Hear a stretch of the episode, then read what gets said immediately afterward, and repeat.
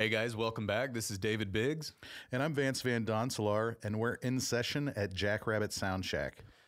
How's it going, Vance? Doing great. How about you? I'm doing all right. This is episode 10 for our podcast. We uh, we're at episode 10 already. Rewind. Yes, the rewind episode.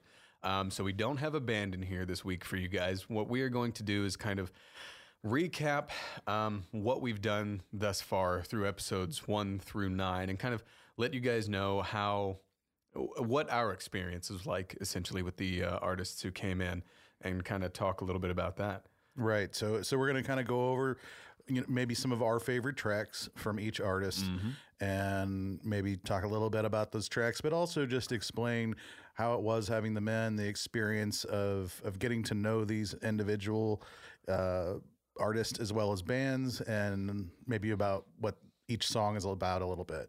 Uh, also, this episode is airing the day after Easter, so I hope you guys who celebrate Easter had a good one. Hope you all had a good Sunday. Happy Enjoy Easter. yourselves. Happy Easter. Well, the first band is going to be Chill Russell. Um, they were the first group that we had in here, and uh, they were a ball of joy, pleasure. we had a good time with them, and Yeah, uh, they were the the christening of the show. they really wanted to be the first ones on here because I work with my friend Chase, uh, my good buddy, and he's been nothing but supportive of my studio and in session. And thanks, shout out, hey, Yeah, Chase, uh, you guys, Chase, Mark, all you guys, y'all have actually been really, really um, helpful with this show getting in. I mean, you guys put us in touch with Carrie Q, who is an episode later on.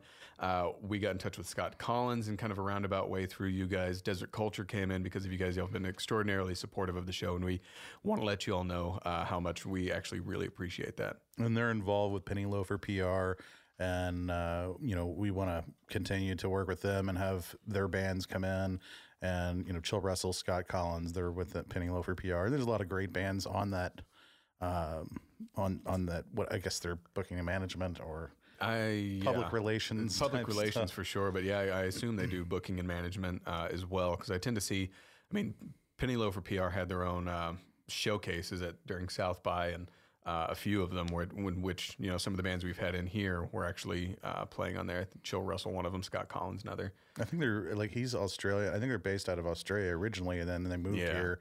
And uh, according to Chase, they actually have gotten on some radio over there in Australia, which is exciting. wait chase's band or penny loafer pr has gotten Chill or Chill Russell has been on uh, right uh, been played over there on the radio. They had an official South by Southwest, you know, uh, show with Penny Loafer PR. They actually got involved and signed to a label recently, and it's interesting to me. I found it interesting that labels are a little different than when I was performing in the music industry.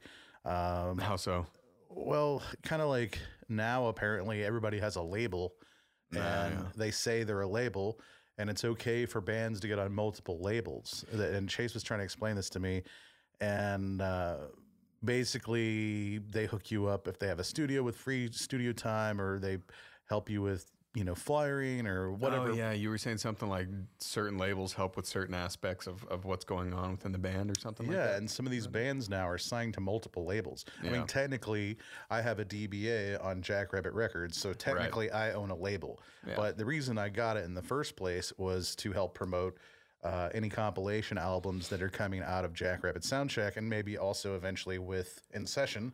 Right. And I don't know, I just it it seems odd to me to say you have a label unless you're actually, you know, signing for studio time. And, yeah, signing um, bands and doing something. Otherwise, Right. it's just like a piece of paper that says you have a label. Yeah. You know, if you're not actually helping bands move up to getting major label, uh, you know, recognition or whatever. Does that make sense? Yeah, yeah, no, totally. Um, and it's just, it, I guess, just a sign of the way things are kind of um, evolving nowadays. It's just know? very different with social Right. media and everything. I mean, we could be doing that. We could go out and scout bands and say, "Oh, we have a label. We can No, sign you to our enough for that. we can sign you to a label and we'll give you free studio time." Sorry, I just Vance just hit me. For I'm everybody. talking to with my hands and I poked him, so then I backhanded him to go ahead and follow up because you know if you're gonna if you're gonna touch somebody, you might as well just hit them. Yeah. Anyway, I don't know. No, Sorry. Just put it in him. Odd, awkward. Sorry, David. Didn't mean to backhand you there. No, nah, it's all good. I was in the heat of the moment. Um, it's fine. Um, also, I'd like to give a shout out to Chill Russell. Uh, the Austin Chronicle recently came out with uh, the best of Austin stuff, and Chill Russell was in there four different times for um, best new band.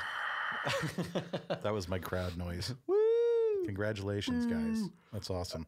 Um, best new band, I think. Uh, best rock song, I think. Um, best new music. I, I don't remember exactly, um, but I know it was four categories that they were in there It's for. best up and coming or best new. I can't remember. I know it was best new band, and they had like best song that they were on the list for, uh, and two others that I don't remember exactly. But I mean, that's that's a hell of an accomplishment, especially for a band that's relatively young. I think at this point they're about a year old, maybe. something like that. Because I remember when we talked to him back in November. At this point, um, they I think they said they started back in uh, in February. Um, but you guys can can catch up on that on, on episode one of In Session. That's the Chill Russell episode. They can, we kind of talk to them about that and get in discussion about gear and all kinds of stuff like that. But um, And they do have some shows coming up. I know they're doing a balcony TV uh, deal, and I know that uh, Mark's he's in like up in Boston, so I don't think he's going to be with them, but they'll still put on a heck of a show, uh, regardless. Um, so yeah, I think like that is next Sunday. I think.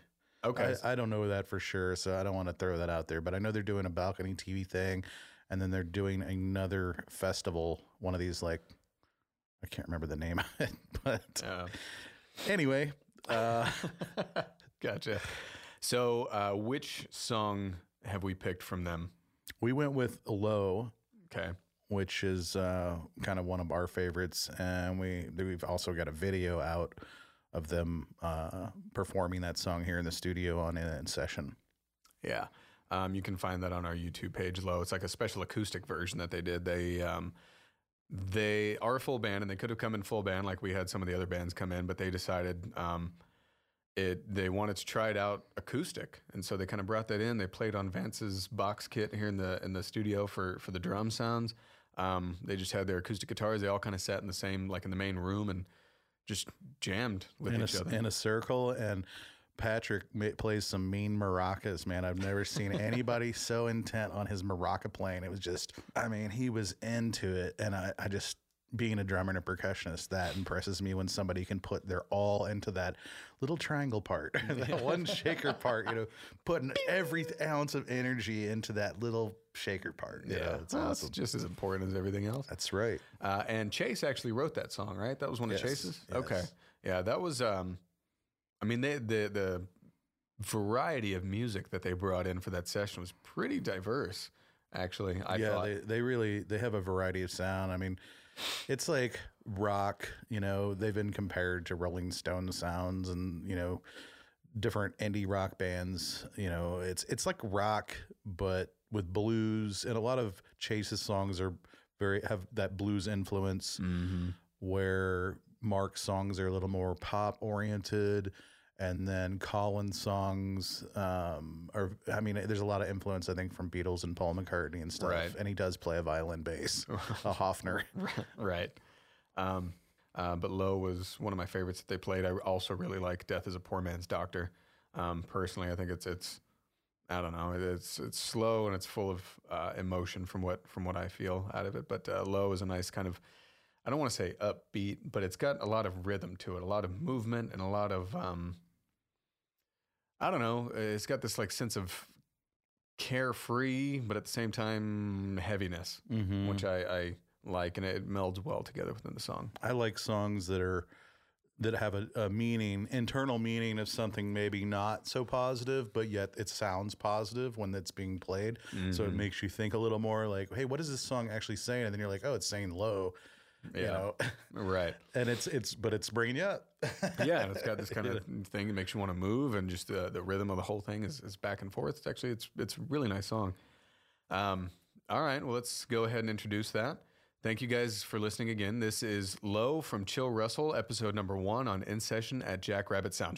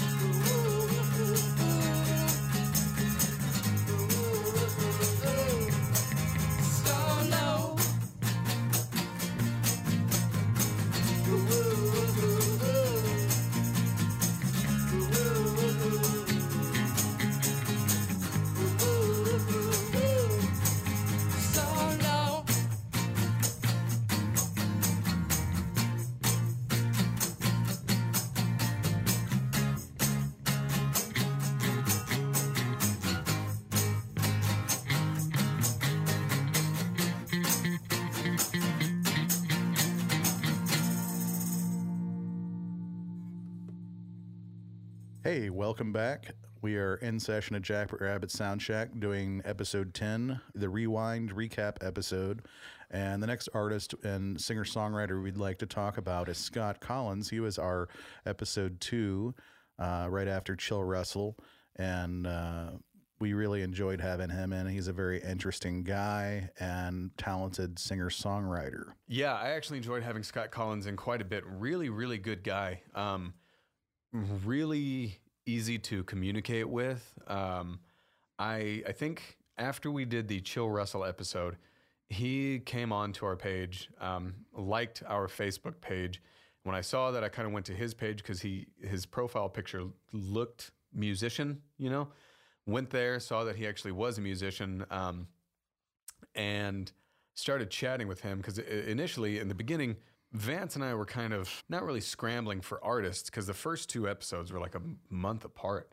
You know, as we did one in, in November, which was Chill Russell, and then Scott Collins was December, which is you know why that episode number two opens up with uh, Christmas Vacation. Scott Collins' take on, on that song, which is a Right.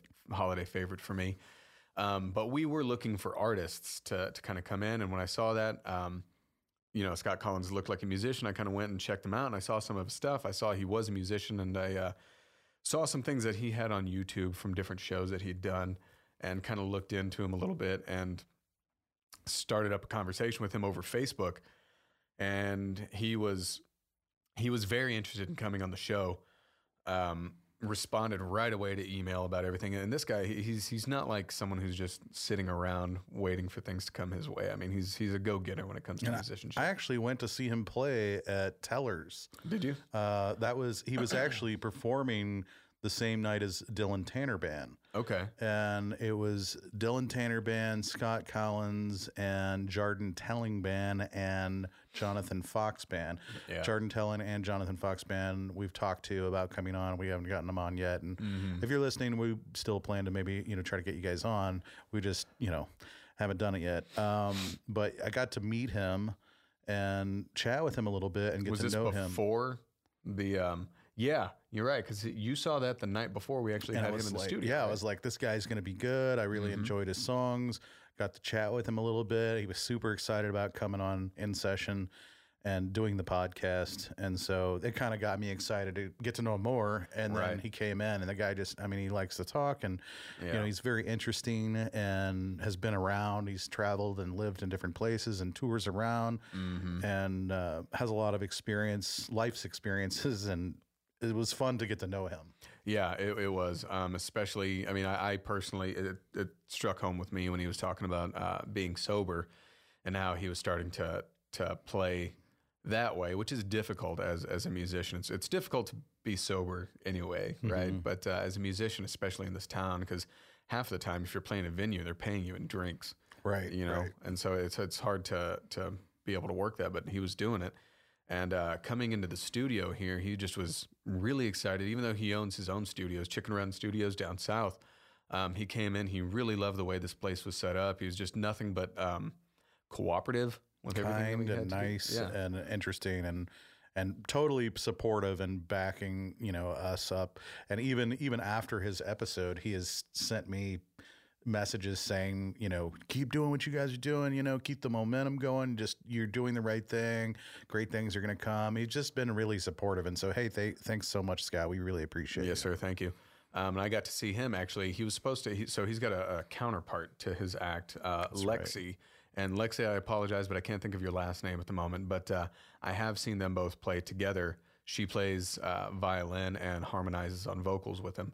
Um, but I saw them play together at uh, during South by, and everything works really, really well together. Their dynamic is uh, um, it, it's impeccable with the way they they you know the arrangements on the songs and the way they they work it out uh, works really nice. The violin goes really well with Scott's uh, brand of storytelling, which is for for him that's kind of what it is for his music.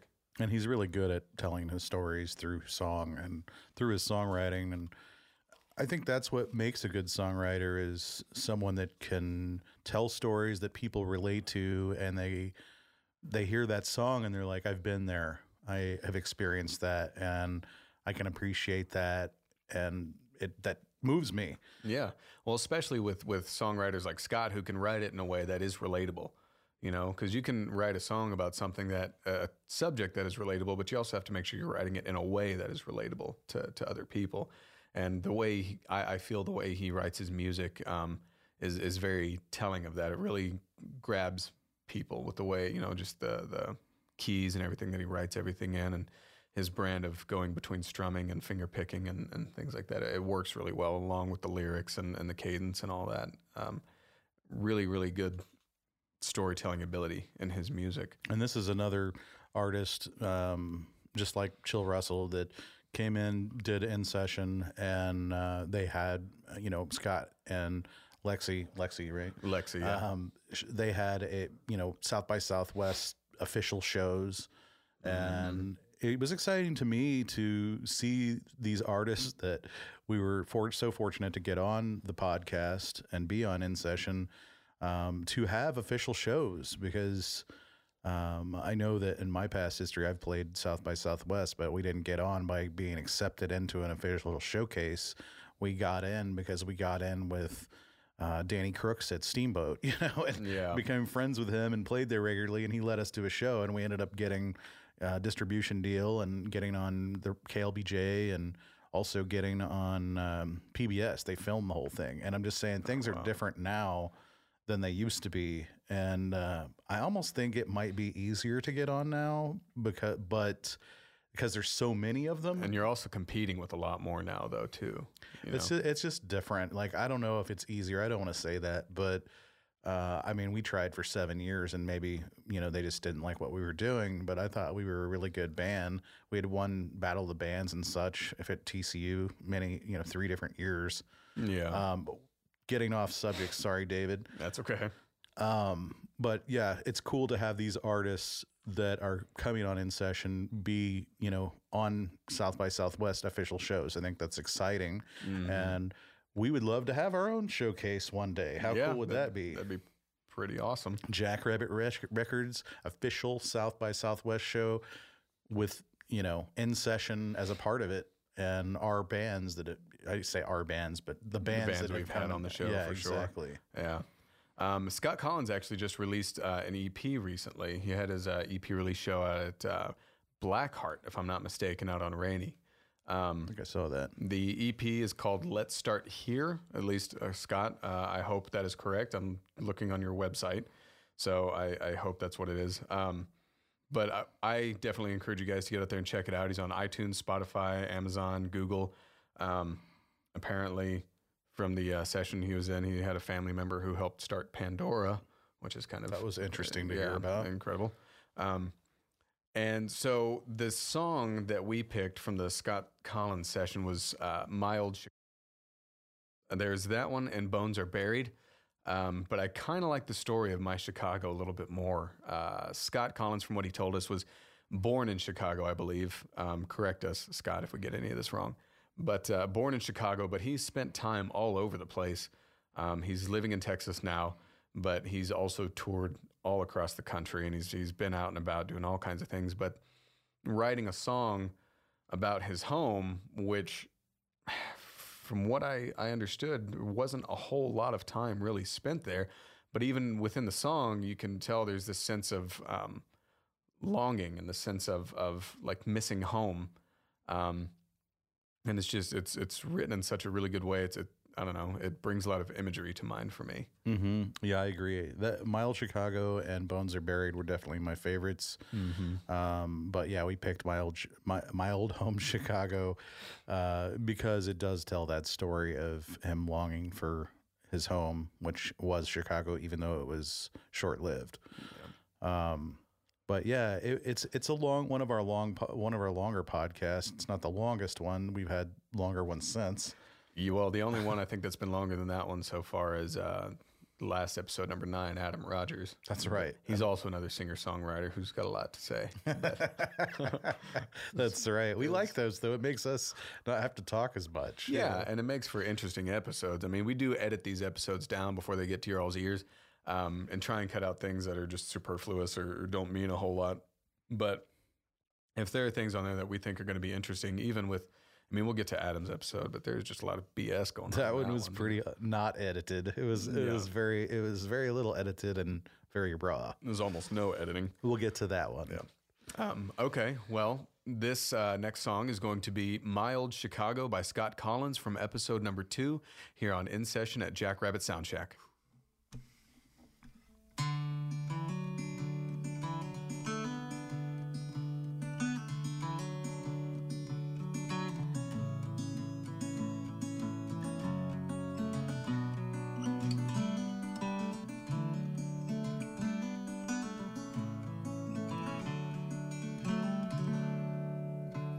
Wasn't raised by no river. Was born in the suburbs of Illinois. Was taken from my home, too young to know. When I was still just a boy. So I hold my breath for the day I can rest. And I live to know that I'll be gone off to somewhere just like all those places in my mind. And I will call it, call it home, my own home, Chicago. Never lied where I came from. Texas had its place for me to find a home deep in my soul. I must know the world as a whole. So I hold my breath for the day I can rest. And I live to know that I'll be gone. Off to somewhere just like all those places in my mind. And I will call it, call it home, my own my own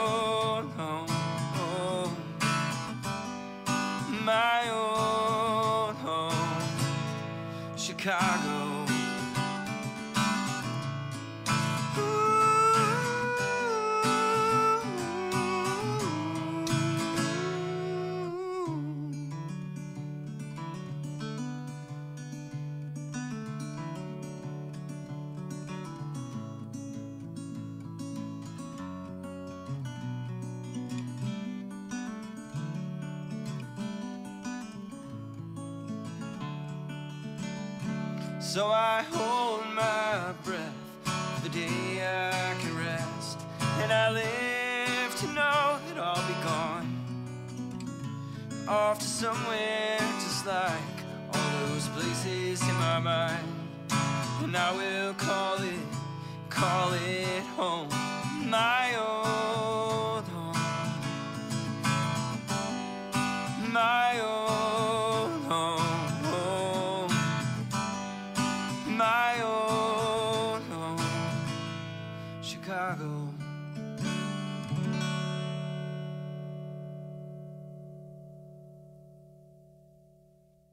Hey guys, welcome back. Uh, the next artist or group that we would like to talk about is our episode three, which uh, we had our good friends Freerunner come into the the studio and perform, and um, it was they were a lot of fun to have in. They're good people, super cool folks, and interesting band, um, especially since the two front guys are living in different states. Um, Todd Siff is living in North Carolina, South Carolina, one of the Carolinas. Super Carolina. Super Carolina, expialidocious. um, and then um, Matt is still living here. And they basically just fly around and, and play shows in various places. Last time I talked to him, they were doing a run down to Miami. And because I guess they, Matt used to live in Miami or something. And and uh, Freerunner's got a brand new album out, and it's called "The Logic We Don't Understand," and it's a very deep and heady record that touches on just exactly that things that you ponder about. A lot of it is about death. A lot of it is about the idea of an afterlife or something bigger that we don't understand, and sort of the whole record goes in that order. It's that sort of telling a story about deep things that people ponder. And I think it just sort of came about because Matt and Todd were, you know, talking about these things and, and, discuss it and then in this record basically came about and the first song that we wanted to talk about is and the one that we chose one of our favorites is called electric state and basically you want to tell a little bit about what that song's about david Uh, yeah. Uh, so from my gathering, um, I really like that song A because it's got kind of a cool groove to it. Um, it's almost uh, got a funk feel to it with a little bit of uh, melody going on in there. So it's it's nice. It's it's slow. It kind of makes you sway and kind of really feel the music. But uh, from what I understand and what they were saying, um, it's kind of about how everybody nowadays is just kind of plugged into to everything. I mean, social media, you, you've kind of always on. Uh, we're we're all over the internet with everything. There's constantly Wi-Fi. We're just we're plugged in all the time. We have our, our nose in our phones and in our technology essentially, and how we're all just kind of in this electric state of being. Um, we are not at this point in time really. We're not at our roots, you know, as as people. We really are reliant on uh, on the technology and everything that that we're a part of. Mm-hmm. And I found it interesting somewhere in there in the in the dialogue portion. We, they said, you know, communication's more difficult now than ever before. It seems, and the irony behind that because now you have a computer in your pocket and you can basically communicate and text anybody at any time. Right. But yet, you know, and then when you go to the Adam Rogers podcast, we talk about this once again, and it seems to come back, you know, and through the Scott Collins, he, that's how he keeps track of all his uh, business is through his computer in his pocket. And it's all very relevant stuff, but at the same time, it does make a, a good point is uh, how it's changing society. right, lately. everybody will be in the same room and trying not to saying anything to one another. Right. And you'll be at a barbecue at friends or in a bar trying to chat with somebody and instead people are on their phone with their head their head buried and their phone not communicating with each other. Yeah. Do you watch Black Mirror? I don't. So there's an episode in season three. I think it's called Nosedive. Um, but a lot of Black Mirror, uh, at least in the third season, is kind of centered around technology and what we do with it. But that episode in particular is very much about how we as people nowadays um, base our existence on uh, that affirmation we get from other people on social media. Really crazy. I actually I watched it again yesterday for like the second time. And and I remember you and Adam talking about how uh, despite getting that affirmation, it's from your own bias news source or it's from your own bias Right. source, which sort of makes it less credible and it's kind opinion. of opinion. yeah, and in, in a way, it disallows us to really be ourselves. You know, we we feel like we have to appease our peers, um, which is an odd thing to me. But um, this, so episode three, Free Runner, that was the episode that I actually missed. That's right because Yeah. you had some car trouble Yeah, and uh, I thought I did okay. no, you did a great job. Thank you. I mean, you. yeah. Despite not having my sidekick here. Yeah. Um, I can't imagine what the uh, setup and breakdown was like for you being by yourself. I imagine it took quite a bit.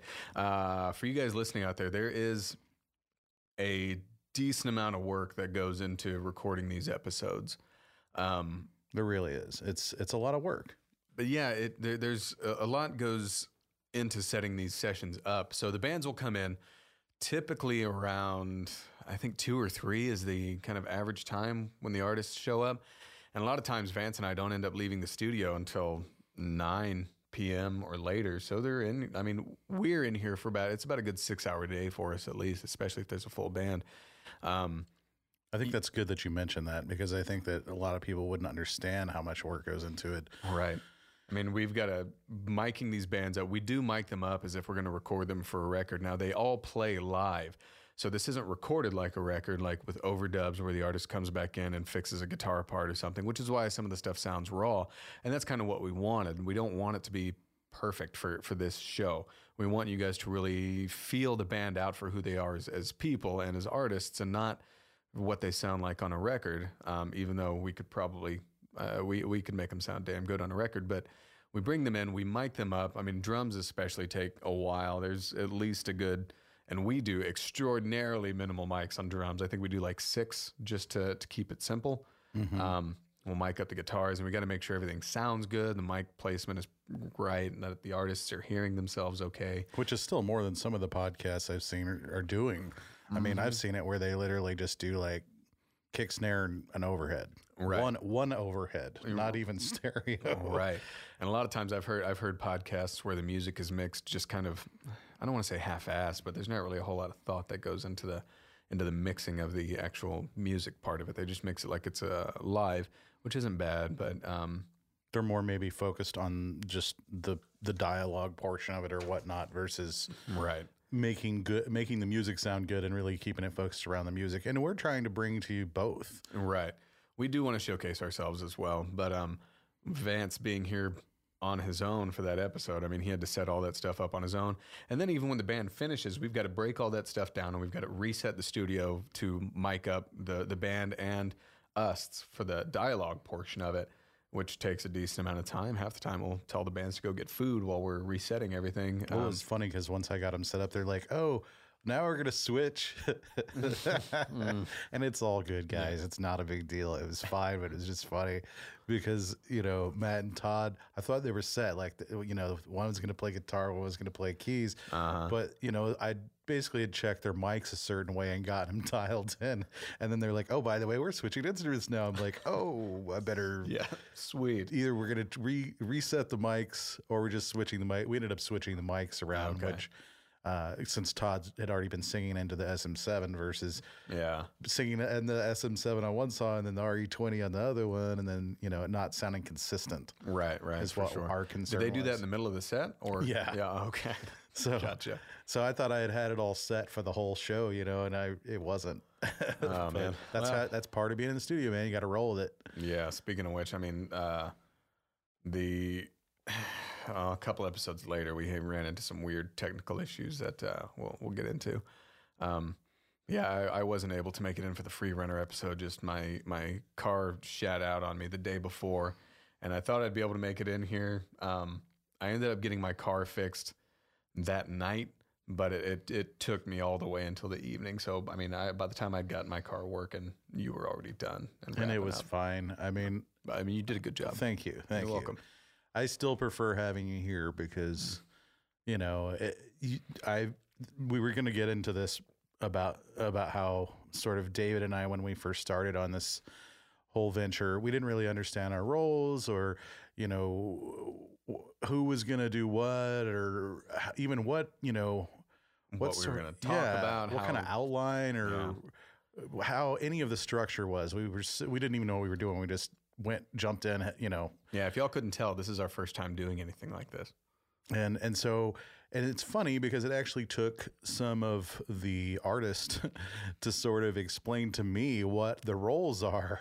And then i was like that makes total sense. And i think it was actually chase from chill russell uh, and somebody else were like yeah uh, david's the play-by-play guy and you're the color guy. And i was like that's totally true man. Like Uh-huh. And, and in the beginning i'm like maybe i'm not talking enough Yeah. and maybe you know i'm letting david talk too much and i'm not saying enough but then i realize i don't want to be the play-by-play guy i'm the color guy Right. i sit and wait and then strike but when you do, it's always something really interesting, and you've got some kind of backstory to, to, to back it up. i hope and- so well, i hope mean, so every- what I've noticed so far, well it's worked out well. thank you well You're good welcome. I'm- we, uh, seems to be working good we have a good Dynamic, chemistry yeah, yeah. dynamic yeah, and I mean, we're still kind of figuring our our roles out to an extent. I mean, I think we've got that set, but we're still trying to um, find what works and, and what doesn't through this podcast. And I think with every single episode, we're getting closer and closer to uh, what my vision for the show actually was. Um, I, I think it's, it's coming along really nicely, and we've gotten a lot of really nice support, which has been good. Yeah, uh, the the the the bands and you know artists and uh, musicians have been so supportive, and so many people have been contacting us wanting to be a part of it. And you know, for any of those people that have showed interest, just you know, and, and we haven't gotten you in here, I do apologize, and we will get you in eventually. It's not personal. Yeah, it's not personal. It's just there. There's sort of a a waiting list, if you will, of people that want to come in here. Which is a good problem to have. It's a great problem to have, but it's. I just don't want anybody to think that we're ignoring you. uh, You've emailed us or whatever. That we will get to you. It's just. It's a matter of you know, we're only doing two a month right now. So And it's also kind of tricky because not only do we have to work around your and I schedule, but we have to work around the schedule of each individual person in each band that comes in. So we've got to, like, the planets have to align properly in order for us to set a date that not only everybody can come in for, but that also gives us enough time to actually edit and mix these podcasts before going to air. Which yeah, you you you touched on the amount of time that goes into actual recording. Mm-hmm. That doesn't even, you know, Include in- mixing. include editing. mixing and editing, which is very time consuming. And yeah. David, you've been doing most of the editing as far as the dialogue is concerned, and you've done an excellent job, by the way, in Oh, thank you. uh, putting it together. Which I think you've probably learned a lot by Yes. and how that works and uh, and some people may not realize there's actually certain audio specifications for podcasts and like the decibel levels and you know volume levels and all these sorts of things where I didn't know that. In the beginning we start I was mixing it like a record. And so I, my mixes were super loud and hot and I had compression on them on a master fader I and had then to tell you to cut that shit out. well and I didn't realize that you weren't it, you know I just sent my first band to mastering yeah. uh, Finite Fidelity's last record, and they're like, "Dude, take all that ma- that master fader compression off." And I actually had to Scott and I actually had to come home and take the master fader compression off all those songs, and then resend it to Nick Landis at Terra Nova. Yeah. And so Well, I mean, the thing is, it sounds good when you do that. You know what I mean? Like it, they, you sent them to me and they sounded awesome. They're really loud, and I was trying to go for the They were whole just a little- loudness wars, you know. Which I mean makes sense if you're if you're mixing for a record. But yeah, like you said, you know, working for a podcast, it's different. The decibel levels levels are a lot lower. It just felt like a rookie mistake, you know, like Ah, it's not a big deal at all. It's, it's- rookie. I mean, well, I mean, we are rookies at this. You know, And I think there was even one that I like didn't flip the phase on the bottom snare, and that was embarrassing. But I don't think anybody would have ever even noticed that until you. I'm outing myself completely as an engineer right now. Um, but hey, I mean, being an audio engineer is a, a constant learning process. So any any audio engineers out there that think you know everything, you don't. Yeah. You know, it's a constant, it's a lifelong learning. Yeah. Uh, you know, And it's also a lot about taste and about style of music. Like, for instance, um, the way, well, we'll get into this next band here in a second, but the way you mix the uh, Timberos del Norte session, I thought was phenomenal. I thought you did a great job with that. well, thank you very much. You're welcome. Like, I don't know if I would have been able to mix that to sound as good as, as you did.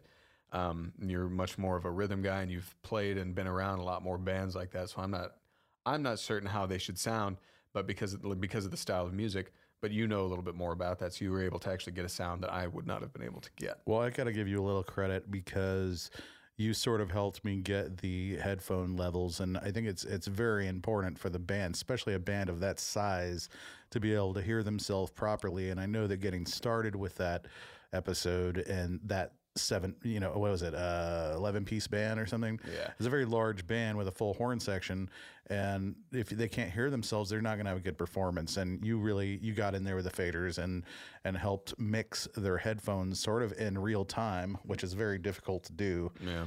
to make everybody happy. And I, I sort of credit the getting the the good a quality recording and tones so good is because you had their headphones mixed well and therefore they put it made a good performance. We had everything mic'd really good. We got good tones. Having a, having that good of a recording made my job as an engineer easy because it sounded so good. But I did spend what I stayed up all night working yeah. on this thing. Yeah. Well, you were excited about it too. I was. All right, well, let's go ahead and introduce the um, song from Free Runner. This is called Electric State. This is episode three on In Session at Jackrabbit Sound Shack.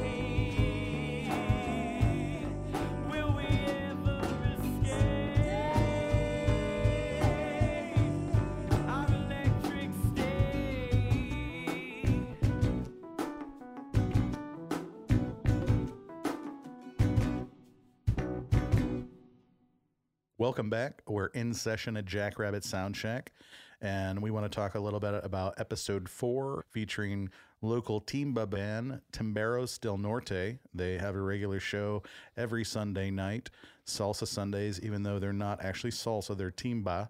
Uh, which Yeah, didn't was- they say they they call it Salsa Sundays because it's more relatable to people? Yeah, because people know what salsa is, and they might not know what timba is. Which timba is a v- variety of different styles of Latin music and funk, and it's like Monica said, it's very much a funk music. It's based around the bass and the you know the the drums and the the feel. Yeah. Um, And that band had some big players in it too. As far as the the artists, I mean, stadium stadium guys, um, people who played with Prince, played with Jason Mraz, um, Grammy winners, if I'm not mistaken. I, I think they have been definitely worked with Grammy artists, if Okay. not had Grammys. I don't know Mhm. for sure. And I know that Lazaro, the new uh, percussionist, conguero, conga player, uh, has played with a really super legit um, Latin group out of Cuba. And he's Mm-hmm. from Cuba, hasn't even been here very long, apparently. And they're like, as Paul E said, is they're like the Rolling Stones of Cuba. Oh wow! So apparently they're really really big deal, and uh, yeah, he's a he's an amazing player. And we just had a video actually that our good friend Brent Klein made. Uh, if any of you out there need video work, by the way, uh, BK Films, I think is what he's going by, or something. yeah, I like think his email is uh, bk makes videos BK makes videos at gmail.com. at gmail.com. Yeah. Okay. It is in the the link for the video um, under our in session at Jackrabbit Sound Shack page. It's going to be on the uh, Timberos del Norte uh, playlist that we have. It's uh, for the song uh, Timberos del Norte. It's the title track Yeah, of the their title name. track of their, their name. Um, really good work done by Brent. That was that was a, a hell of a day. Just so this studio, it's not a large studio. It's got good size to it, and the sound is is really nice. But when you have an 11 piece band in here, um, two engineers, two camera guys, and then Amethyst, um, CJ's daughter, Mm-hmm. in here as well. Um, it got warm. and and and it, it was two cameramen but seven cameras Yeah. and so brent had duct taped uh Mm. gopros inside of each of the iso booths and uh and then wes um was running the camera in the front room with which w- I we just converted to even being acoustically treated Yeah, you wouldn't picked up a lot of stuff for this Uh, i was session. still putting uh isolations or uh, what do you call it uh sound absorption. sand absorption on the walls like as they were arriving. So Uh-huh. literally I was scrambling to try to get the room to sound right. And it paid off because the horns oh, they sounded great sounded killer. And we used these awesome Royer 121 uh, ribbon mics on the horns, which those, if you're an audio engineer, I know they're a little pricey, but man, you put them on anything guitar amps, horns, percussion, overheads, and they sound incredible. It They ro- pick up all the character without the harsh brightness. if you're listening, feel free to uh, to sponsor us, Royer. We we use your stuff exclusively. Yeah, or we will if Or we like will us to. if you send us lots of free mics. Um, but yeah, that front room, it was initially a, a waiting room. I mean, that's where you had your table, you got your fridges out there, the coffee maker, and all Yeah, that. like a lounge. Yeah, it was like a little lounge, an area for people to, you know, take a break and head up front. But uh, when Timberos del Norte was coming in, you you went and picked up more uh, sound absorption. And we didn't even have enough headphones. I had to Yeah. order, and luckily I get a discount because I work in music retail. But I ended Mm-hmm. up ordering like I don't know, like six or seven more pairs of headphones. MDR seventy five oh six is Sony. Yeah. Sony, if you're listening, we would love sponsorship. Yep. um, you picked up this plexiglass for the drums as well, right, for to that's add right. isolation because we knew that they were going to be a lot of people in here, kind of playing within the same room.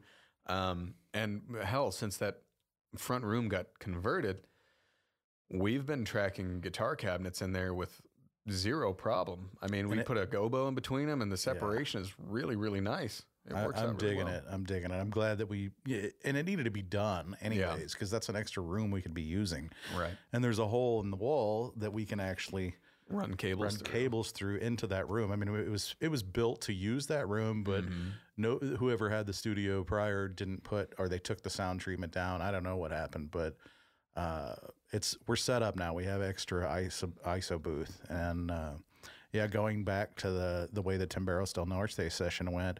It went rather smoothly for having that large of band in here and that many camera people and that many engineers and uh, Well, we were also kind of planning it ahead of time. You know what I mean? Like I was over here a couple times. And we were discussing how we were going to get it set up, and you know, trying to, to form the best plan of action for a, a band that large and one that that was that good and established. exactly. You know, um, I, I- I think we did a really good job on that episode.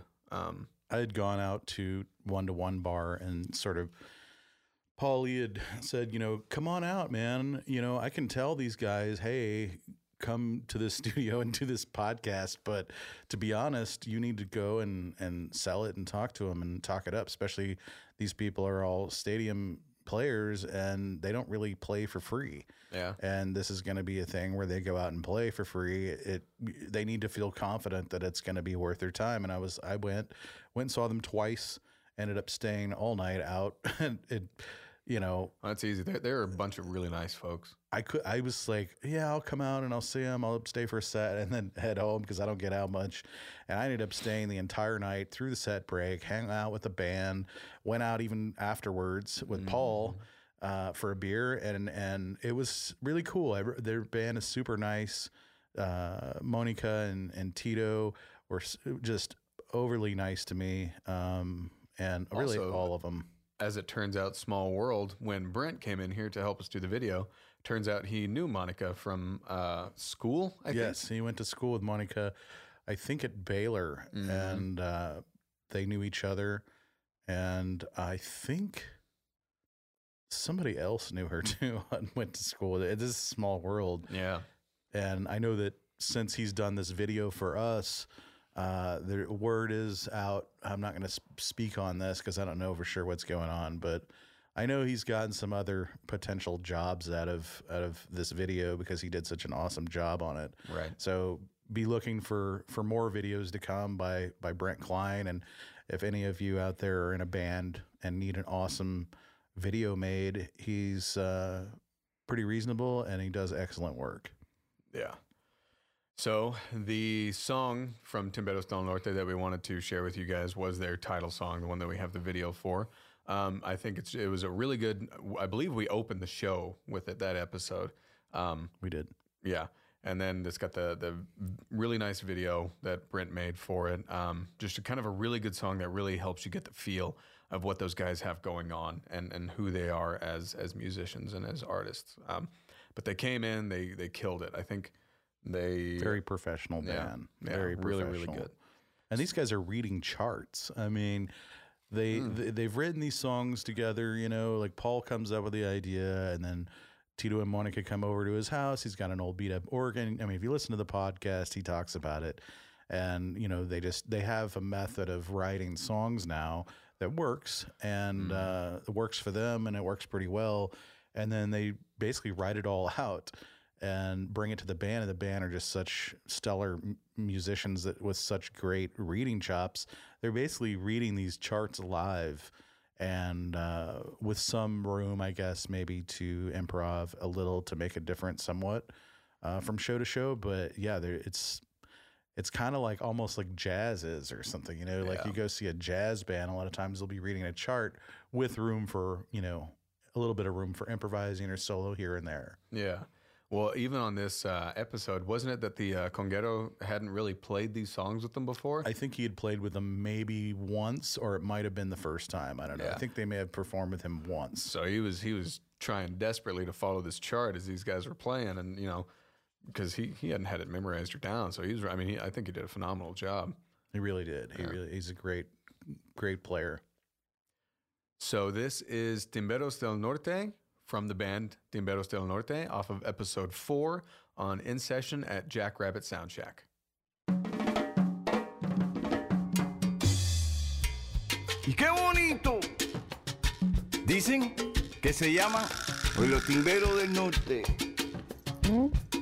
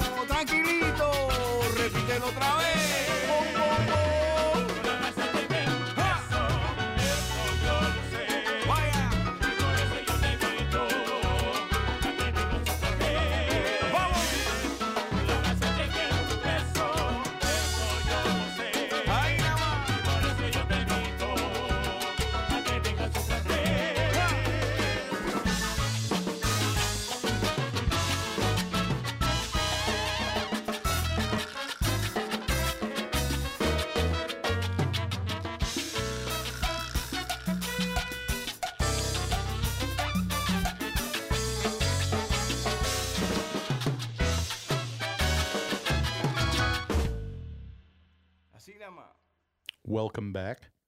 We're in session at Jackrabbit Sound Shack. I'm Vance Van Donselar. I'm here with uh, my partner David Biggs. Hey, David. Hi, how you doing? Doing good. Good. We're about halfway through this episode at this point. We are up to episode number five. And this is going to be featuring local singer songwriter Carrie Q. And uh, really, really good singer songwriter and uh, interesting storyteller. She's traveled all over the world, and her songs reflect that. And um, she's had a lot of different sort of band makeups. I know that.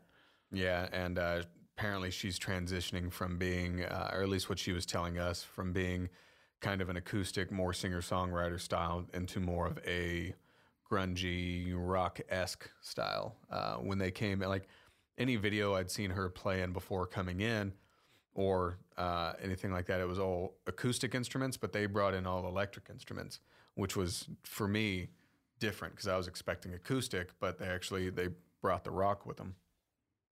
and uh, we enjoyed listening to her tell stories about you know playing gigs in other countries and um, living in other countries. I know that she spent time in England and somewhere in the Middle East, right? Uh, yes. Um, I don't remember where it was, yeah. but That's it's. I mean, she talks about it on episode five, exactly. um, and I think that's where she said she wrote the song "Mitzvah." Uh, I hope I'm pronouncing that right, uh, which I really like. It's a really um, a, a kind of ethereal song. Uh, It's, it's a lot of I know you've really enjoyed her songwriting and getting digging a little deeper into her stories that her songs tell, and uh, I know that you you enjoy, especially you enjoy you've enjoyed female singer songwriters that that are good right. because I mean, I enjoy singer songwriters in general that are good, but especially female because I, I feel, I don't know, maybe I'm not looking in the right spots, but I feel like they're a little less common. Like you see a lot of male singer songwriters, um, they're kind of all over the place, but uh, to find a, a good female singer songwriter that can write, at least for me, in a way that actually speaks to me, in a way where the arrangement and the production of the music actually speaks to me, um, is kind of rare. There is not a, whole lot of that for me to find. Um, and she she is an artist that um, is able to do that with her writing and arrangement and composition and all that, that that's put forth. It really calls to mind imagery for me, and it puts me in the setting and allows the story to be told to me that much uh, more, which I really appreciate. And the, the song that we picked from from her episode, uh, which was episode five, Uh, you understand uh, sort it's of called what that Chicken song's about. If you want to explain it a little bit, Well, I mean, I, I understand what it means to to me. Um, I, I think different people might interpret it interpret it differently, and she might have even written it. open for interpretation. I think a lot of people do that. Yeah, and she might have written it with a totally different meaning in mind. But um, you know, the, what I pick up from it is uh, I, I get a lot of honesty out of that song that not a lot of people are really willing to admit. You know, whenever I listen to that song, I hear um, somebody who wants to to be there for their friends who are in need, their their loved ones who say that they need help, and everybody wants to be there for their friends and loved ones, right? But there are times when that can become overbearing, depending on the type of person.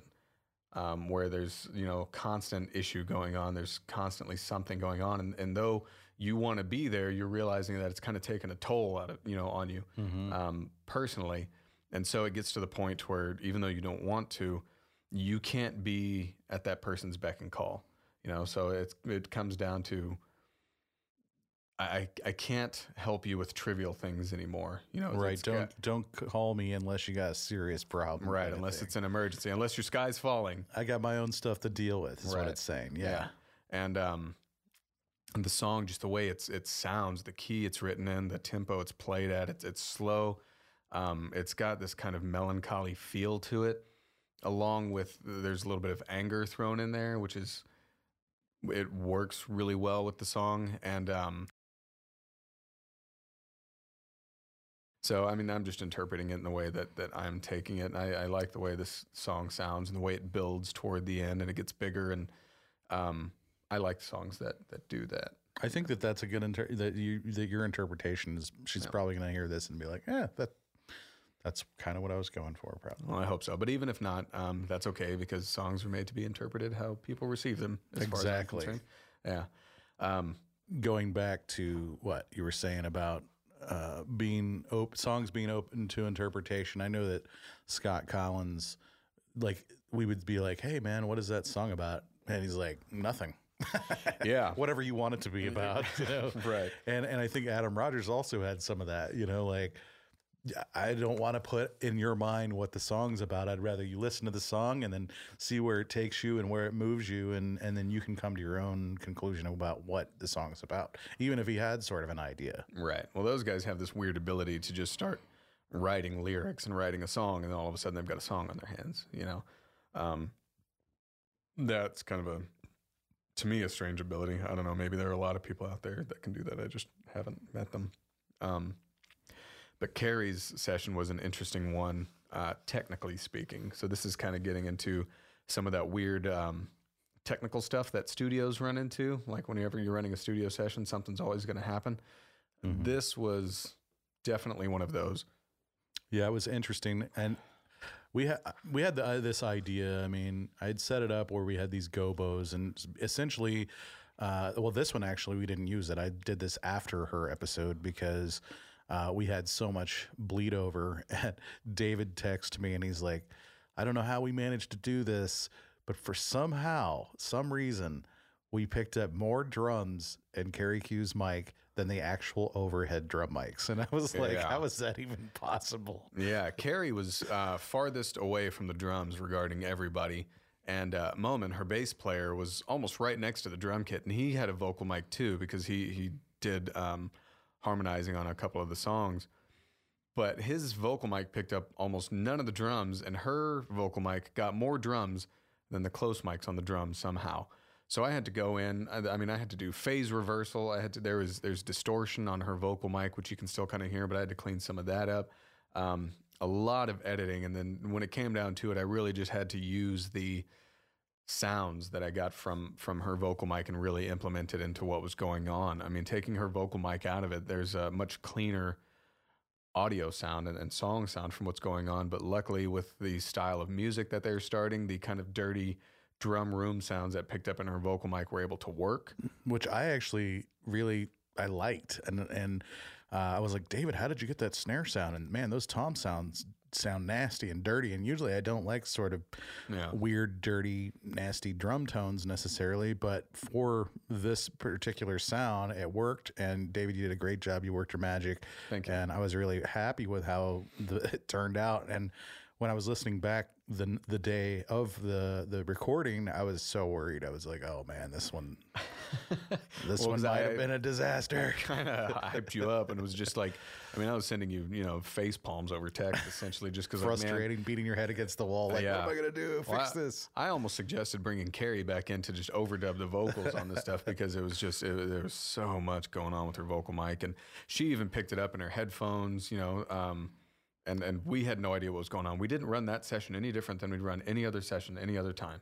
Not really, but uh, for those of you out there, it's really important if you don't if you don't know about audio, it's really important to do isolation when you're in the studio and isolate each individual instrument and the vocals and all this. But we we really try to keep them in the same room together to keep it this live sort of feel, and so it's been challenging for us as we've been doing this Yeah. to isolate specifically lead vocals from drums. That's why we got the plexiglass. That's why we use mm. gobos. That's why we create and build a box or ISO booths inside the main cutting room. Or we'll just put the vocalist in a different room altogether, Right. depending on what band it is. And we have done that. We did that with Lug. We've done that with some of the others.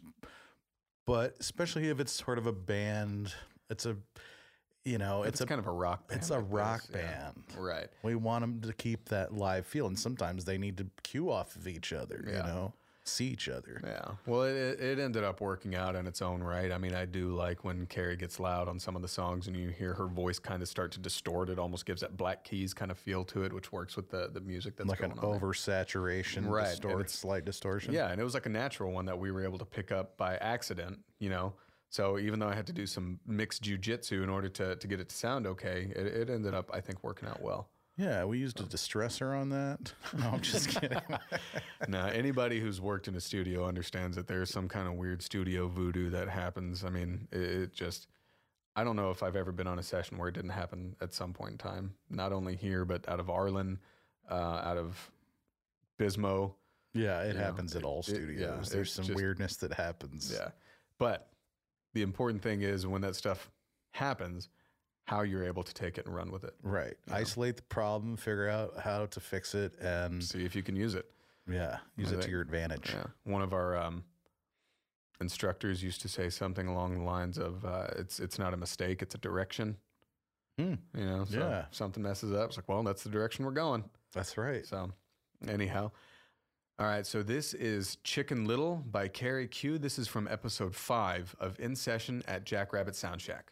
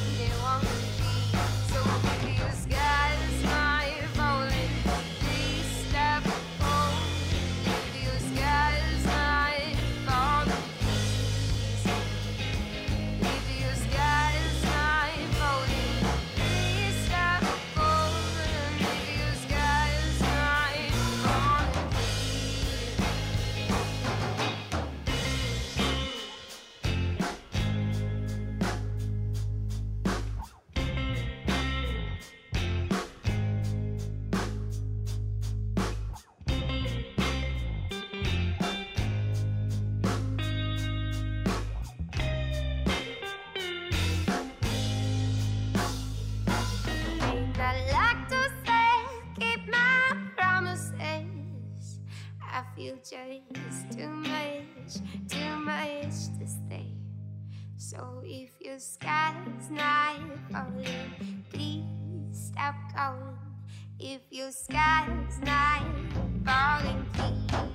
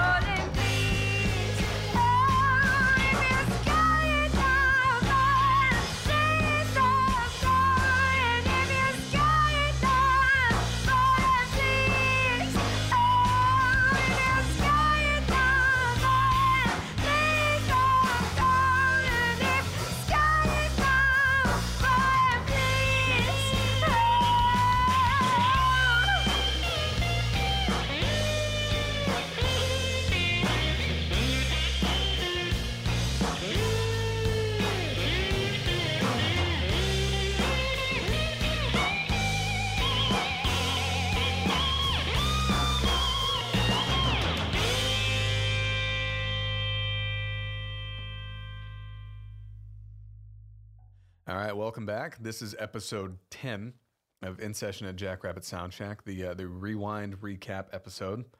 Um, moving on, episode number six was Finite Fidelity. This is another band that uh, Vance has worked with in the studio before uh, actually having in on the show. The other one was Freerunner. Vance had worked with him here in, in the studio at Jackrabbit Sound Shack before. Um, and we brought Finite Fidelity in. I got to meet those guys for the first time during that show. Uh, a bunch of really good guys.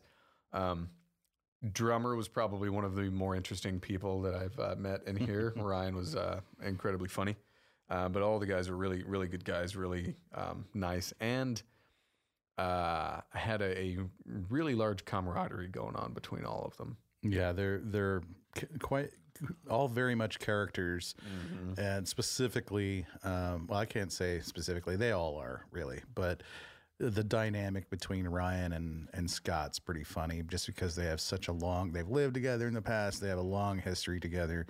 And I have a fond, funny memory of them in the studio when we were recording their full length record, Red and Blue, which was all done here at Jackrabbit Sound Shack. Make sure you go pick up a copy or download a copy of Red and Blue, Finite Fidelity. Anyways, um, but they were doing hand claps, group hand claps, and I actually have video footage of this somewhere.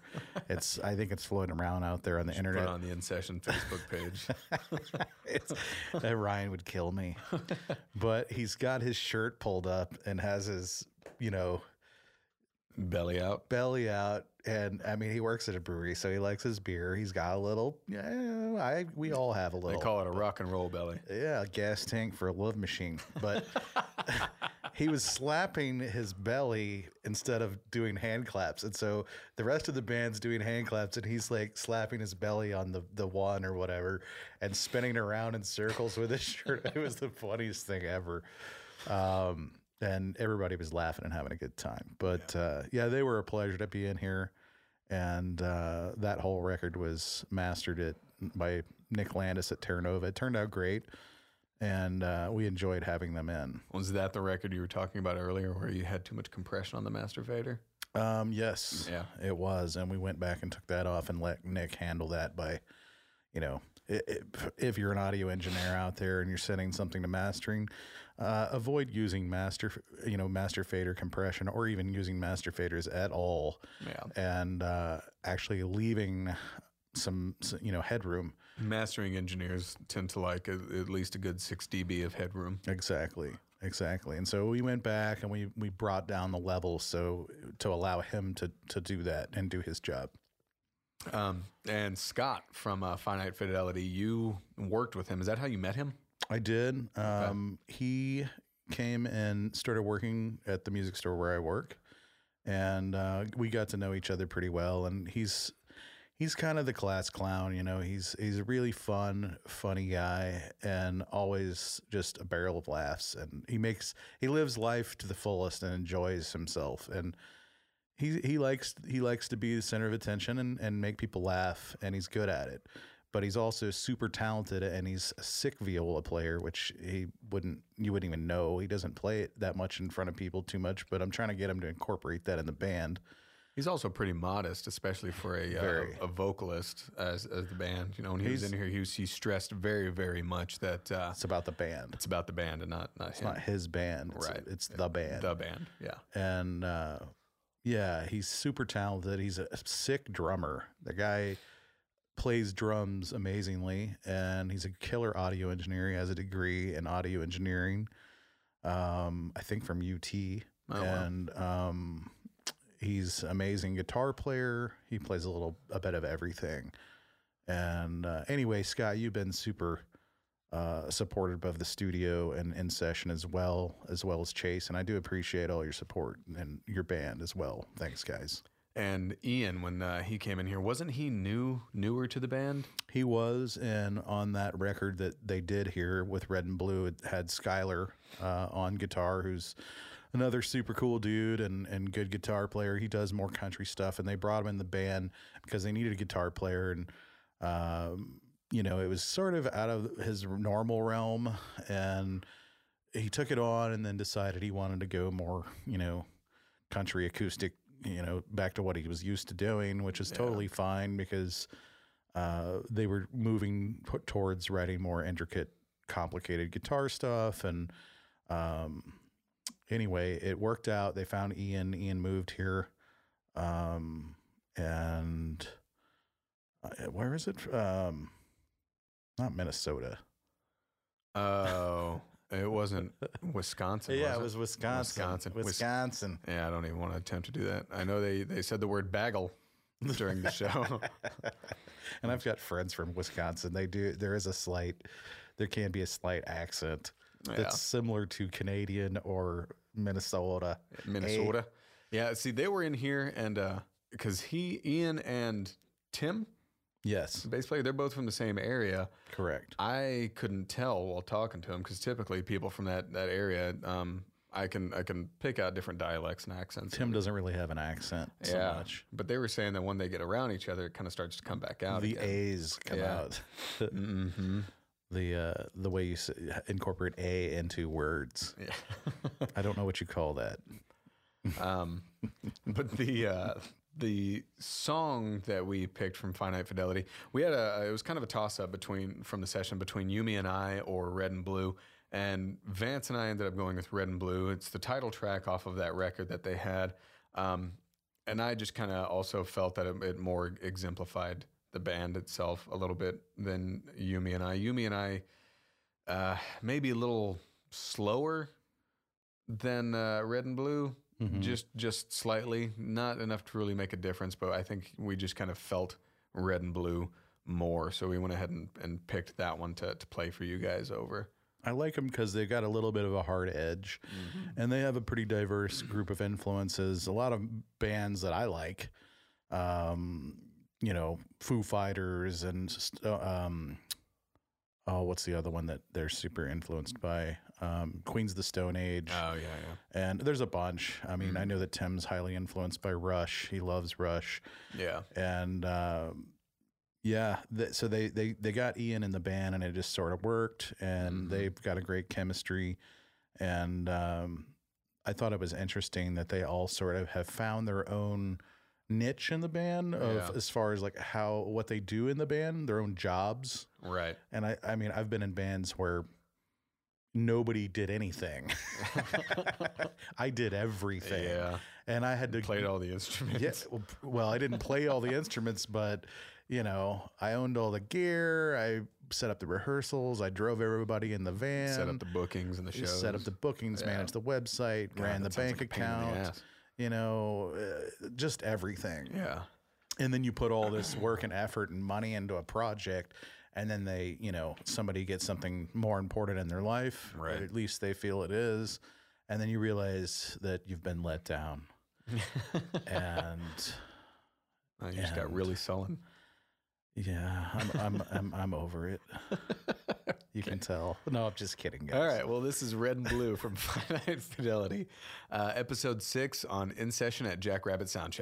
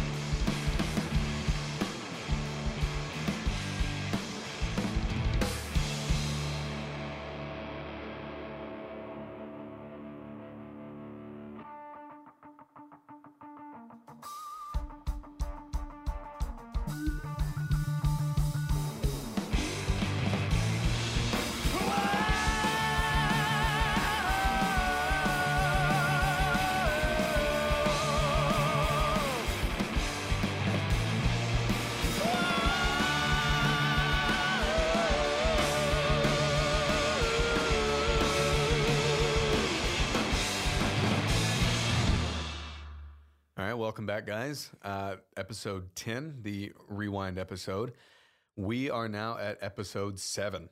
So after this one, we've got two more episodes to kind of talk to you guys about, and then we will kind of wrap up episode 10 and uh, kind of let you know what's going to be going on with episode 11. So episode seven was Lug, the uh, the uh, the first metal band that we had in here. Um, bunch of great guys. Kind of a, an interesting story on, on getting them in. They were actually supposed to be uh, number three, uh, episode three. That's right. They uh, we had them scheduled to come in on January third of this year, and um, I think a couple of days prior, Ryan, the vocalist, contacted me and told me that uh, Chris, their guitarist, was having um, some heart issues, had to go to the hospital. We thought it was going to have to be invasive surgery, from what he was what he was saying. Um, needless to say, they couldn't make it out on that day, and it was you know kind of short notice. So Vance and I weren't able to come up with a replacement. So we ended up just booking a band for later in the month, and then after that, we kind of started our, our two bands a month um, deal. But um, we were finally able to get them back in uh, for episode seven. Chris was fine, apparently, from what he was saying, just medicine. That Just he needed some peels. yeah, just need some peels, and uh, and he was good to go. I mean, they had him back here, and they were they were kicking ass. They did a, a really good job. Um, I'm talking with Ryan outside of the studio. He was kind of talking to his band, and you know they were they were practicing and making sure that they uh, kind of had everything set for for the episode for the show. Um, they made sure they were all tight on what they were playing. They all knew what was going to happen, um, and it didn't really take them very many takes for each song. They kind of had it. No, those guys are pros, man. Yeah. And I was a little skeptical at first, and I guess uh, anytime anytime we talk about bringing in a metal band, it's there's nothing worse than a bad band, period. Right. But there's nothing worse than a bad metal band. Yeah. I'm sorry. I mean, that's just my opinion. Um, but Lug, these guys are awesome. They're great people. And David was telling me, you know, it's we have all these people in here, and it's it's just interesting that you know he's kind of gotten into the metal scene with Yeah. um, working with Come and Take It. And yeah, Brink a disaster. and- and Disaster. a lot of those guys. I mean, I um, when I was working with Brink, I'd be out at the Dirty Dog a lot, and that was for a while the haven for for metal shows, essentially around town. So Mm-hmm. I got to meet a lot of those guys, um, and though they look and, and sound intimidating, they're probably some of the nicest guys you'll ever meet. Um, Yeah, they got crazy beards and mustaches, and they're tatted up, you know, and then long hair, and and you know, somebody. It just goes to show you don't judge a book by its cover. You know, just because you see somebody tatted up and with some piercings doesn't mean they're this scary, thuggy, bad person. Because just because they look a certain way, maybe that's just their style. They're into certain kind of music, you know, and they're actually super sweet, nice people, you know. and I like working with them uh, musically and like in the studio because they always seem to be very open to uh, suggestion. I mean, if they don't think something's going to work, they'll be the first to let you know. You know, lug lug included. But uh, they're always at least open to suggestion for something going on. They're not such prima donnas about their music that they just you know don't want to work with the engineer or the producer or whatever. They're they're very open. At least in my experience so far, working with with metal guys, um, very open, which speaks a lot to their character. I think they're all actually pretty damn humble. Oh yeah, totally. And they just do this because they have such a love for this music and for what they do. And I mean, they all have families. They're you know a little bit older guys for being in the metal scene. And the thing that you had pointed out in the podcast is that they don't play that much. And and when they do play, it's a packed house and it's full, right? Yep. It. Uh, yeah. I mean, I've only seen them, um, but every time I see them play, it's always you know it's packed from stage to door, and I've said this you know every time, but it's because not only is their music good, but I mean Vance likes it. He's not even really a metal fan, but he he really enjoys what came out of here for the for the episode. Um, but not only are they good at what they do, but they actually they bring it. They bring the energy. They bring the show. They they find a way to um, include the audience in what they're doing without being corny. You know, Exactly. And and it's I guess it's the way they put the the their their music together. Like there's metal where it's just like you know that's Play as screaming, fast as you can you know, freaking time. blast beats and a bunch of screaming and you can't understand what the guy's saying. It's usually not even a very good recording. So you, not only is it a bad vocal recording, but the guy's screaming. Yeah. Uh, bad recording and screaming doesn't go good together. and so these guys came in and so eloquently um, he sings amazing. He's got a great voice if he's Yeah. just singing, but he knows how to incorporate the screaming with the singing and a sick rhythm section with excellent guitar playing. And it really just all comes together nicely. And on top of that, they're awesome group of guys. Yeah, and I mean, I had them. You know, I had the guitarists. We we tried going uh, direct with the guitar from the guitar heads into the computer just to see what that would do, just just for separation purposes. When we realized that didn't work out, we ended up setting up the cabinet. But the guitarist didn't complain uh, or even look miffed about it at all. He was super up for what was going on. I asked Wade, the drummer, to you know take the resonant head off of his kick drum so we can get a better sound. And even though you've got to go through, uh, I don't know, maybe nine bolts in order to get that thing off, and he didn't have a drill or anything. He had no problem taking it off. I mean, it, it was sure, you know, he just took it right off, and whatever's whatever's gonna. Work yeah, a lot of us. guys wouldn't have been cool with that. They're, you Yeah. know, oh man, that's too much work or whatever, you know. And it's like, Mm-hmm. hey, you you you gotta do what you gotta do to get the best sound, you know. Yeah. And they came in, they seemed to, to have a really good time. And, and we, I don't know, I had a really good time getting to know them and talk to them. And since I've been kind of communicating with them. And uh, Ryan, the vocalist, has been listening to the podcast. And oddly enough, he told me, I think his favorite one was the uh, Timberos del Norte session. Oh, interesting. Yeah. That's that is very interesting. So, uh, heavy metal guy. Um, Liking the Timba band. But That's I mean, awesome. he recognizes the the talent in the in the musicianship, you know. Mm-hmm. So um, interesting. And we for their episode, we picked the song "Witches" off of there. Um, I kind of had a little more to do with that um, than Vance did. I picked that song mainly because of the bridge. It starts off fast and loud, but it's got this nice, um, almost swing beat to it, where you kinda- Exactly. you It's know, like a shuffle almost. yeah, you move in and you shuffle around, and then when it gets to the bridge, it you know you get this uh, very Tool esque bass line that's you know running through pedals. That's it. moves and it's very fluid. And then you have Ryan kind of singing on top of it, which works out really, really well. And Wade was telling us that whenever they were writing that song, he, if I'm not mistaken, he said that he wanted that part to be twice as long as it was initially, just because he wanted to continue listening to that bass line for a little bit longer. And I think it worked out really well, especially when you know Wade comes in with the side stick and all that before they actually really get back into it. And they did such a good job coming back in from the bridge, like they they all together. It almost sounds like it was punched in. Um, it, it it doesn't sound like they performed it live. Yeah, it's it's almost like a bluesy shuffle riff into this sort of melodic bass line with a tool esque sort of vocal melody. Yeah. and it goes really well together. And and uh, there, I guess the reason I like them, and you know, I'm not a metal person like David said. Really, I mean, I like some metal. I like Tool, and you know, other groups, but. uh I guess they it's not just like metal. Like they have this one song that sounds sort of like the Foo Fighters on steroids, as they said. Yeah. And uh, it's I like hard edge music, with, but as long as it's good musicianship, there's a melody, and it's not just a bunch of screaming and just loud, obnoxious distortion, and it's not going anywhere. Yeah. That to me is not music. That's noise. Right. And yeah, and with that uh, with that session, that was the only session we've done so far where we gave the vocalist uh, we had him hold the mic in his hands. Um, every other time before, it's been on a mic stand and they were performing into the mic. But with Ryan, since I have seen them play and I know the energy that they bring to their live shows, I wanted to capture a lot of that. So I had Ryan in the vocal booth holding the microphone and singing into it as if he was doing on stage. And I think it, it worked out really well for it. I think he was able to really feel uh, the music a little bit better when he was able to kind of get into it within his comfort zone. And we used an Electro Voice RE20 for that, correct? We did, and we ran it through a little bit of 1176 style compression. And uh, I know that the dude from um, oh, what's the group? Radiohead uses that's like his go-to mic. He uses that Yeah. live and all the time. Wow, I didn't know That's like that. his mic. Yeah. Interesting.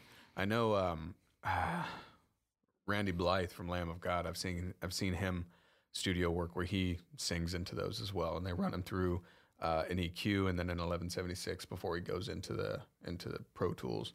Um, which They're is they're good mics. I still like the SM7, which is what we're talking into right now, better. But Right.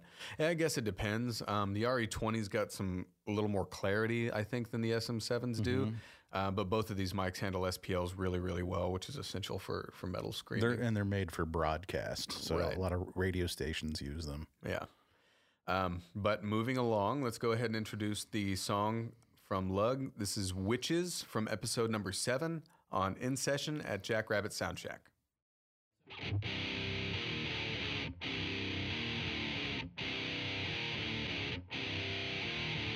I know what you see. I'll still bleed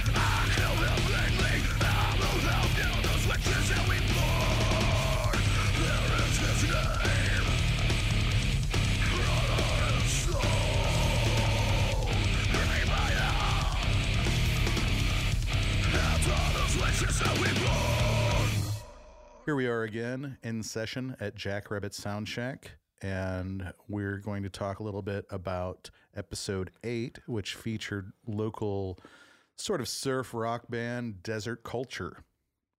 Yeah, that was uh that was an interesting episode in the in the, in the sense that that band was kind of last minute. Um, so I really applaud those guys for being able to get together and, and get in within just a few days' notice.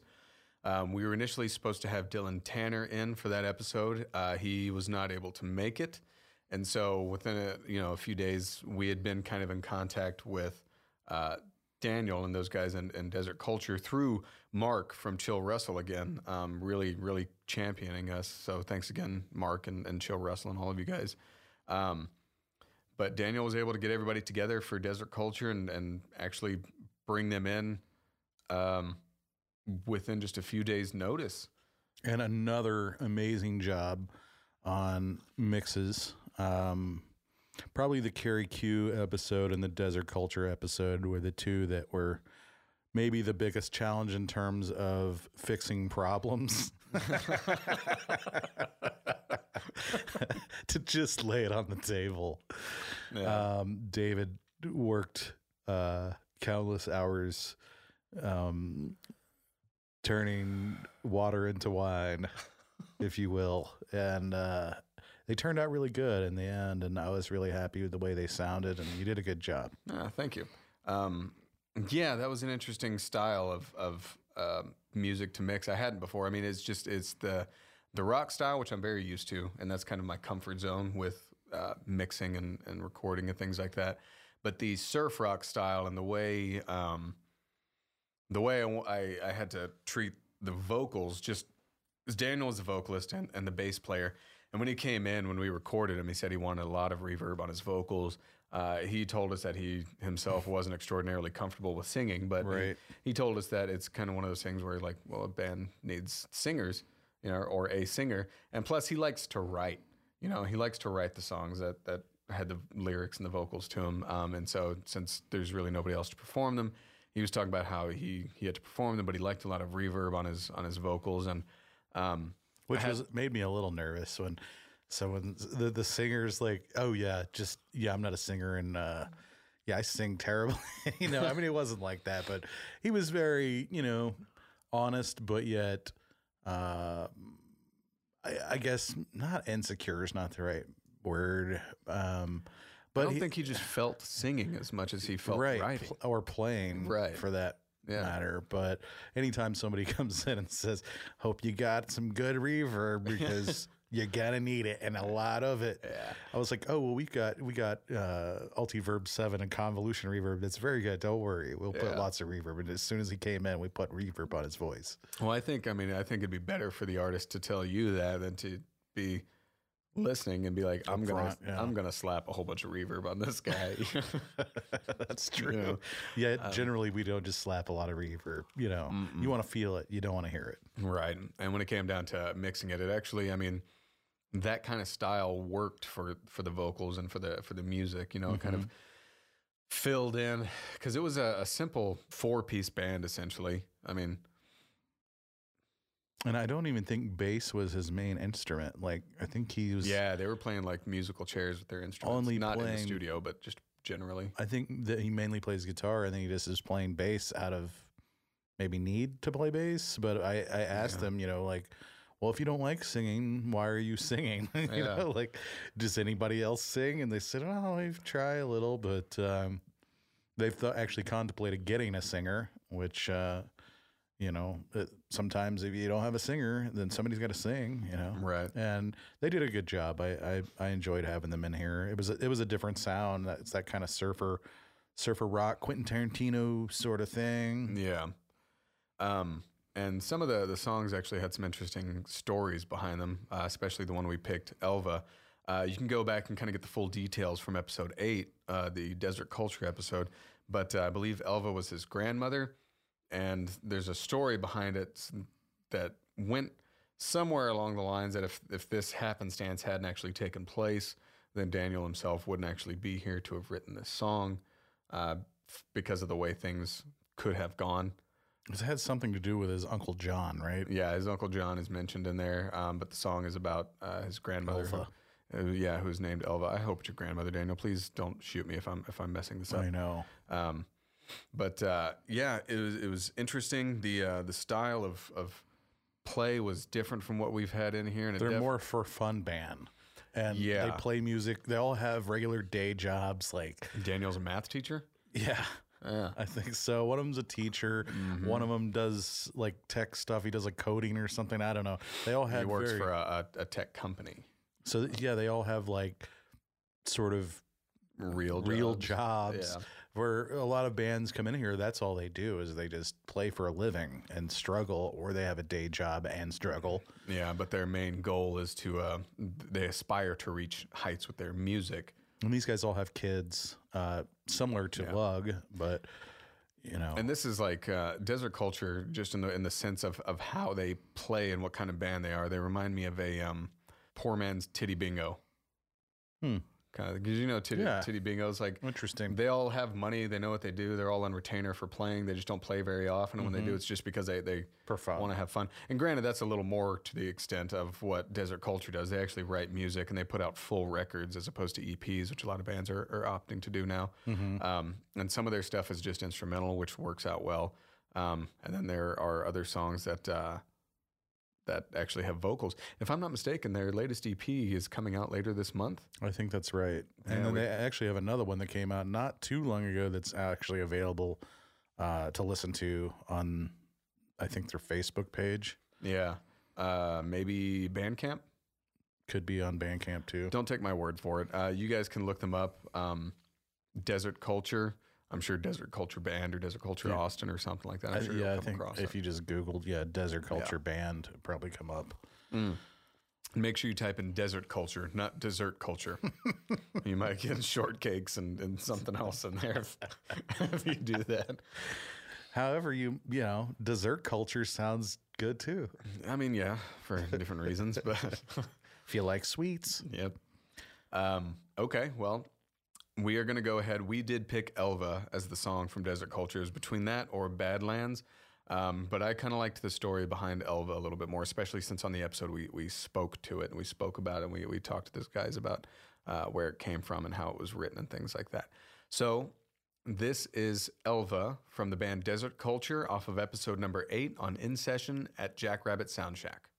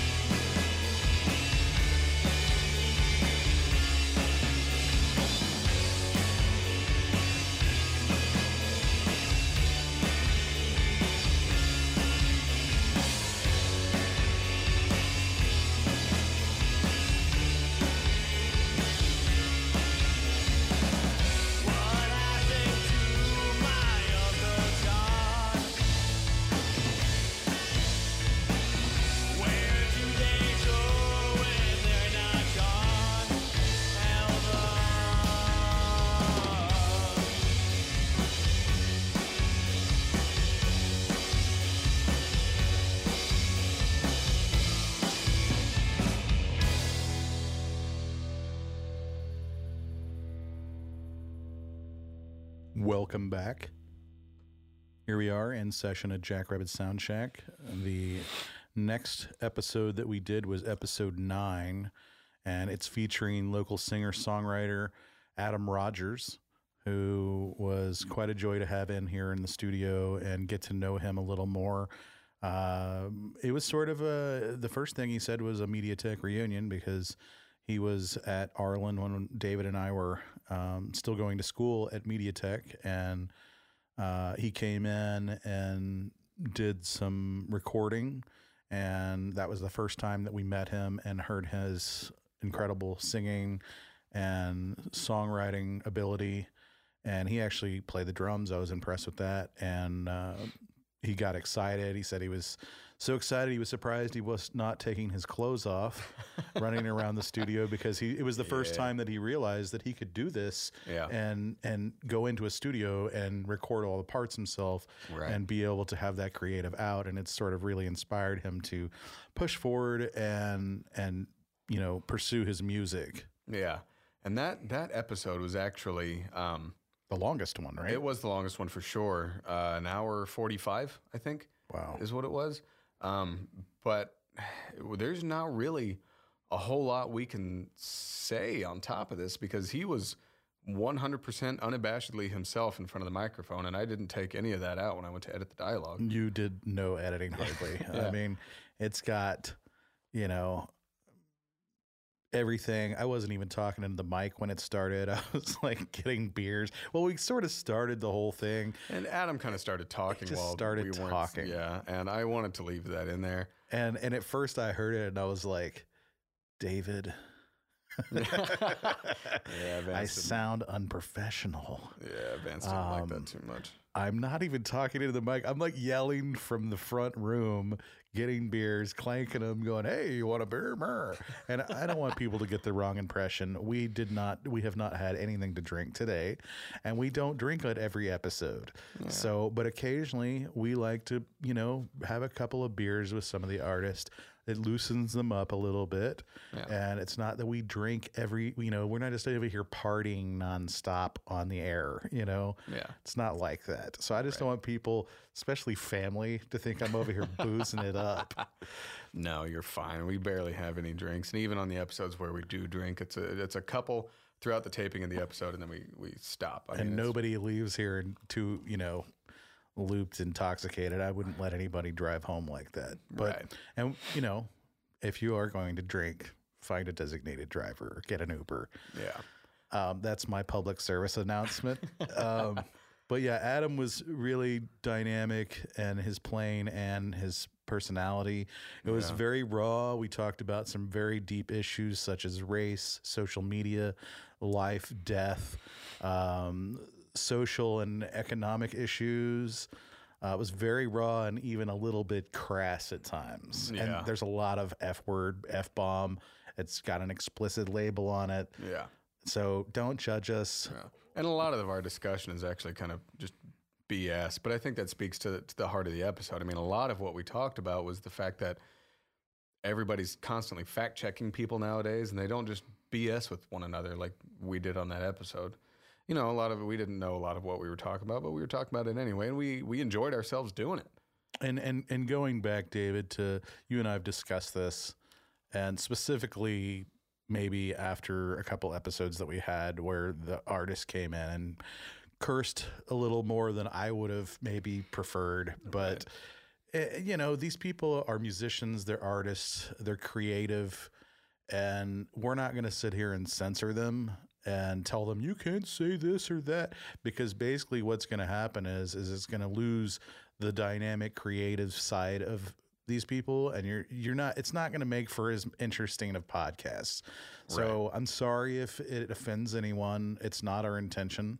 Yeah. um, but we cannot go into this so saying you know we're going to censor these people because we want to keep it real Right. Well, that's that's kind of the whole in, uh, intent of this podcast. I mean, our our slogan, so to say, is uh, getting you closer to the music you love, and that's allowing the artists to really be themselves, not just to be what they present themselves as on stage. Now, somebody like Adam, he presents himself as himself all the time, but you know, there are certain artists who kind of present themselves a certain way on stage when they're a different way in real life and upon meeting them and, and actually talking about them.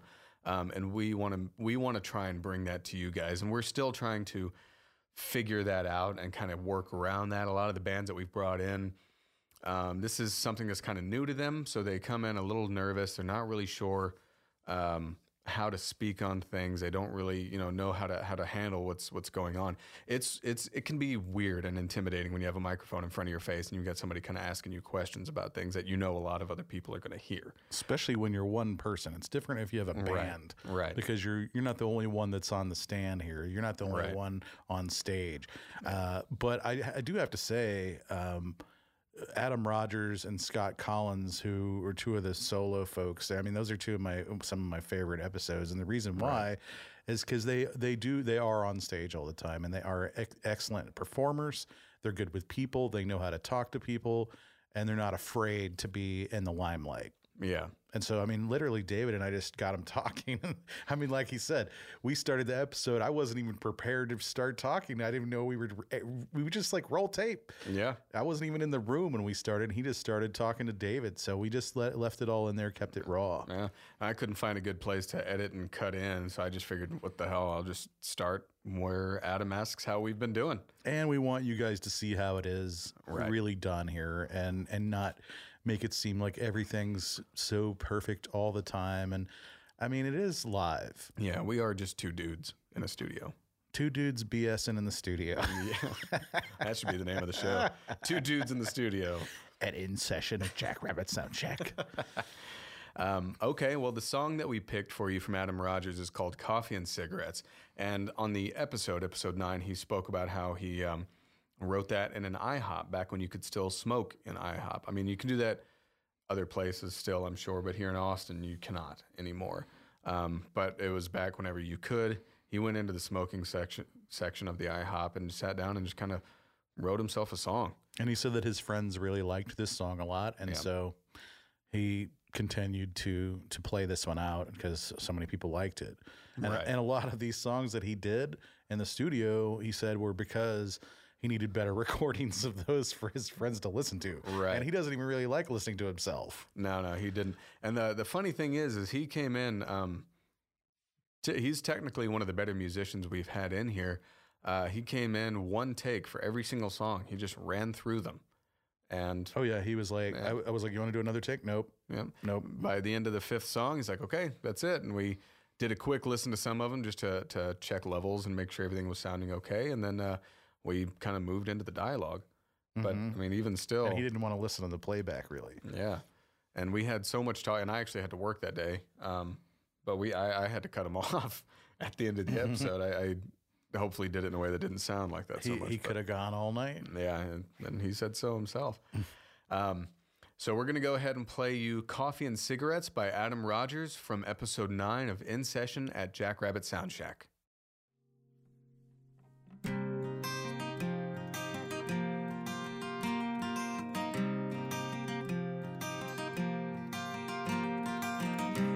It seems to me nothing new is too surprising. Is it jealousy? Then I started realizing there is more, there is more than this eye can see. In the midst of a conversation, in the silence of a relaxation, I will soon forget. All alone with my coffee, coffee and cigarettes.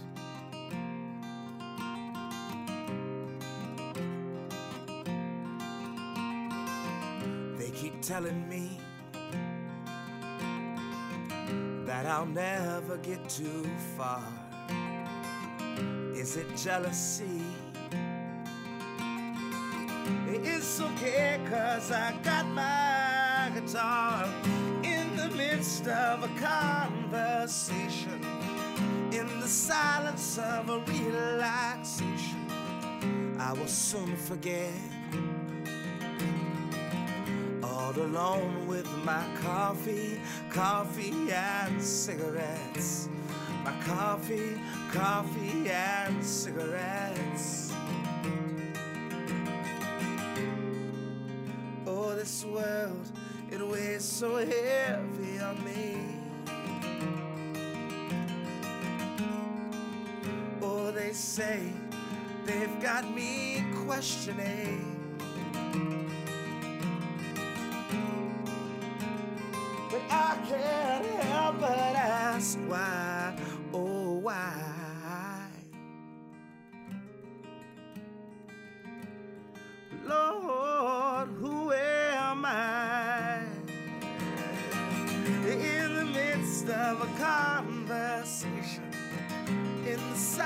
Silence of a relaxation, I will soon forget all alone with my coffee and cigarettes. My coffee, coffee and cigarettes.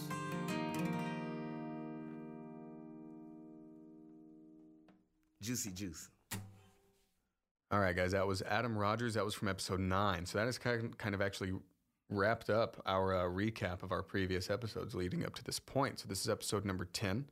Um, we next week or the week after, no, I think it's next week, we're bringing in Jimmy Watts for uh, episode number 11. So keep your ears out for that one. Uh, Vance, you've had them in here before. What type of band are they?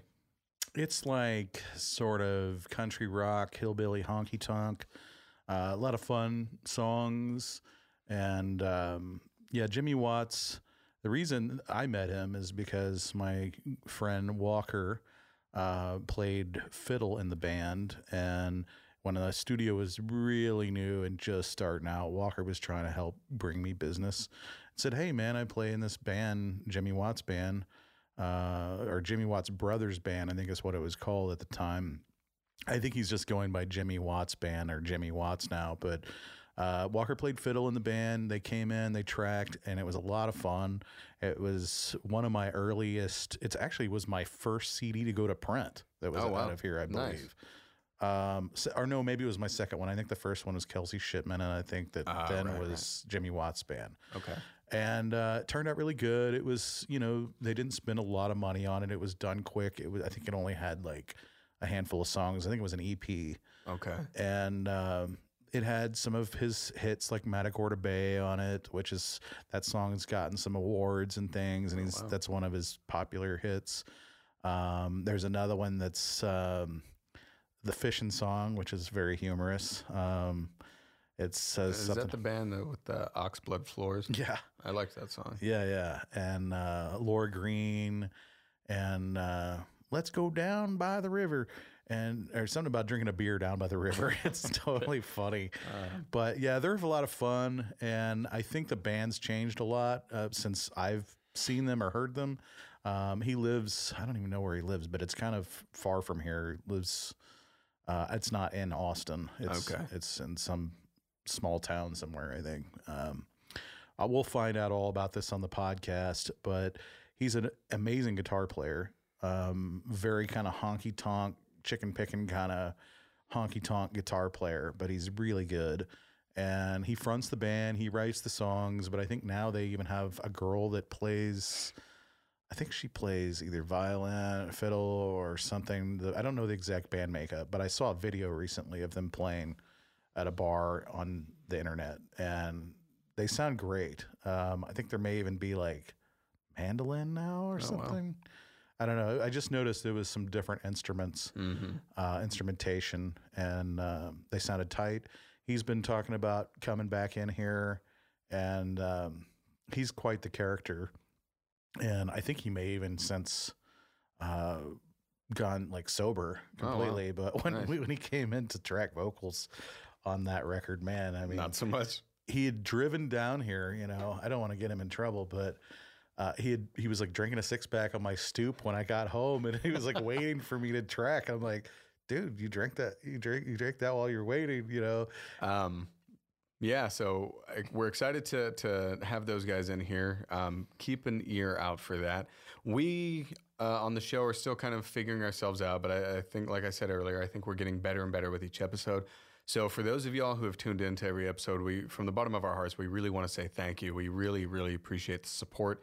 It is what keeps us going. We're not making any money doing this right now. Right now, it's just kind of the love of of doing this and eventually we would like to start making some money because we would like to be able to start paying the bands who come in here um, getting getting more music music from outside of texas in here so if um, if you're listening to this tell a friend tell a coworker um, the more support we get the better uh, more listenership means better opportunities for us uh, that is really so if, if you like what we're doing share it with people. If you think there are things that we could be doing better, let us know. I mean, hit us up on Twitter, hit us up on Facebook. We do respond to messages. Um, we are, are more than happy to, to take input. We may not implement the changes depending on what they are, but we we do welcome you guys uh, letting us know what you might like to hear uh, and so on and so forth. But with that, I think we're going to go ahead and wrap up episode 10. Um, again, thank you guys so much for listening in. Vance, where can they find us? www.insessionjrss.com.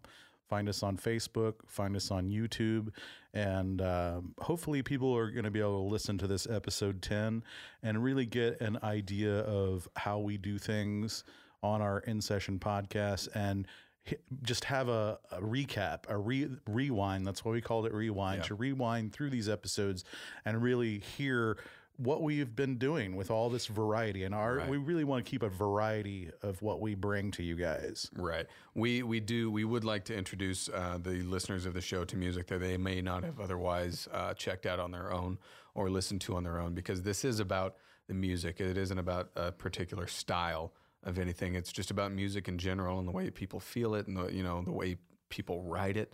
Um, And why they write it, and Right. what it's about. right, and the people behind that music. Exactly. Um, you know, and which is why it's cool that we have a, a metal vocalist who really liked the the Timba session. You know, right. That's awesome. um, and I, I'd, I'd like to encourage more of that among our listeners as well. Um, but anyhow, thanks again, guys. We will see you next time with uh, episode 11. Jimmy Watts coming in here, and uh, we'll be moving forward. We are going to try to get on iTunes to reach a little bit of a bigger audience. So keep your uh, uh, ear to the ground for that. But uh, anyhow, thank you so much for listening in, guys. We really, really appreciate it. Uh, we will see you next time. oh, we have too much fun here.